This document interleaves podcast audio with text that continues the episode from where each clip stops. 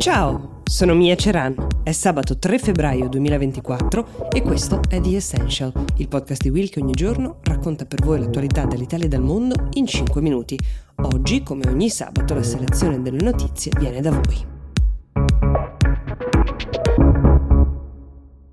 Allora, partiamo dalla domanda di Francesco che ci chiede di parlare di um, quello che è accaduto al Consiglio europeo di giovedì scorso, durante il quale i leader europei hanno approvato un pacchetto di aiuti da 50 miliardi di euro destinati all'Ucraina. È un risultato per niente scontato e ora vi spieghiamo perché.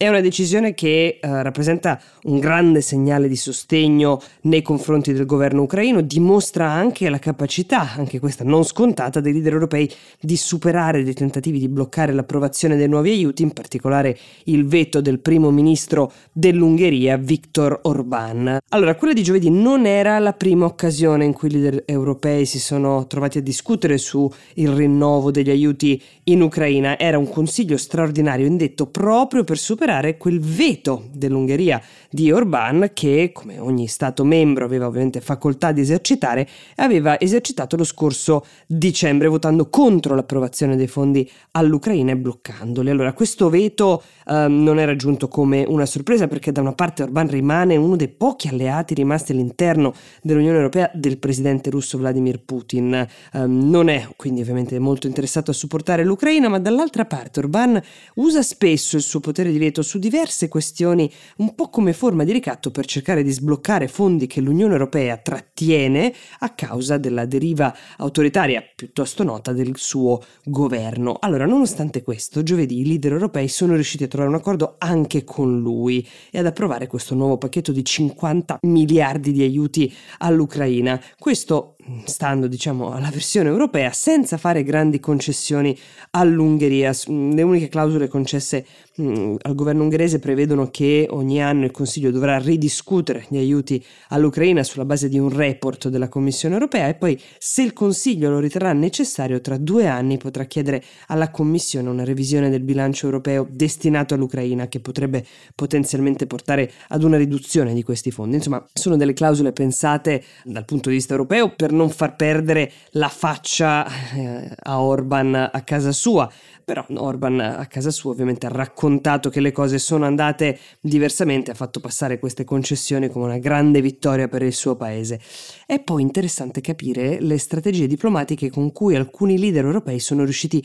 a convincere Orban, perché secondo Politico, il quotidiano uh, online, due protagonisti dei dialoghi con Orban sono stati proprio la nostra Presidente del Consiglio Giorgia Meloni e il Presidente francese Macron. Secondo le indiscrezioni, da mesi Meloni aveva avviato una serie di colloqui, di incontri che hanno coinvolto vari ministri e funzionari ungheresi, tra cui appunto Orbán, che è un alleato storico della Presidente del Consiglio. E allo stesso modo, nelle ultime settimane, Macron ha organizzato diversi incontri con Orbán, tra cui un elegante pranzo nel palazzo parigino dell'Eliseo. Ecco, al di là di questi rumors, l'approvazione di questi 50 miliardi di euro è un grande segnale di sostegno per l'Ucraina e anche un avvertimento alla Russia di Putin è importante soprattutto se consideriamo che l'altro grande alleato dell'Ucraina, gli Stati Uniti, non riesce in questo momento a sbloccare i fondi destinati al governo ucraino che, come sapete, perché ve lo abbiamo raccontato, sono da mesi fermi in attesa dell'approvazione del Congresso a causa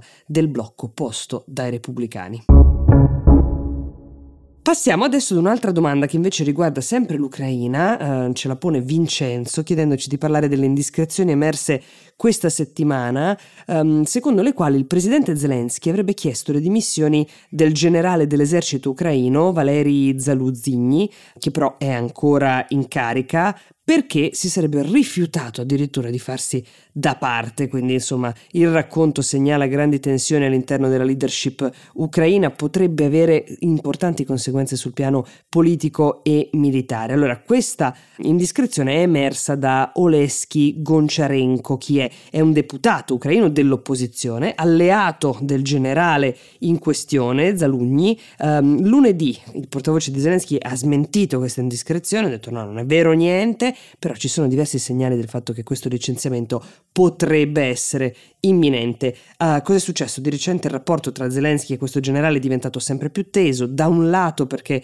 l'esercito ucraino non ha ottenuto grandi risultati durante la controffensiva lanciata a giugno dello scorso anno, dall'altro invece Zelensky e Zalunny uh, sembrano essere in disaccordo sul numero di soldati che l'Ucraina dovrà mobilitare quest'anno. Infatti il generale ha proposto di mobilitare quasi 500.000 soldati, cifra che Zelensky considera inverosimile data la scarsità di armi e di strutture di addestramento, oltre alla mancanza di fondi per pagare così tante nuove reclute. Secondo alcune indiscrezioni, Zalugni eh, avrebbe risposto a Zelensky dicendo che l'esercito è a corto di soldati, che le nuove mobilitazioni servono per rispondere alla Russia, che di recente ha affermato che mobiliterà 400.000 nuovi soldati. Ecco,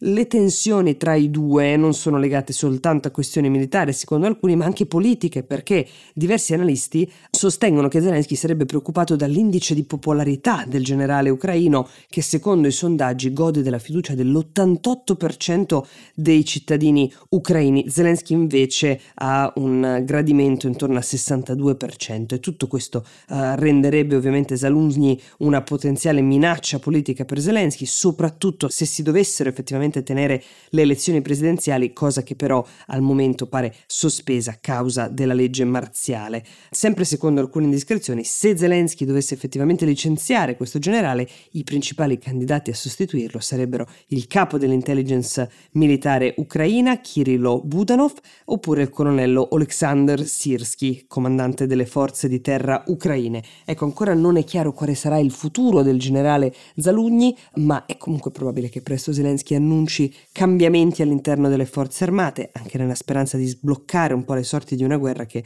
a poche settimane dal suo secondo anniversario sembra sempre più in stallo. The Essential per oggi si ferma qui, io vi auguro un buon fine settimana e vi do appuntamento come sempre a lunedì.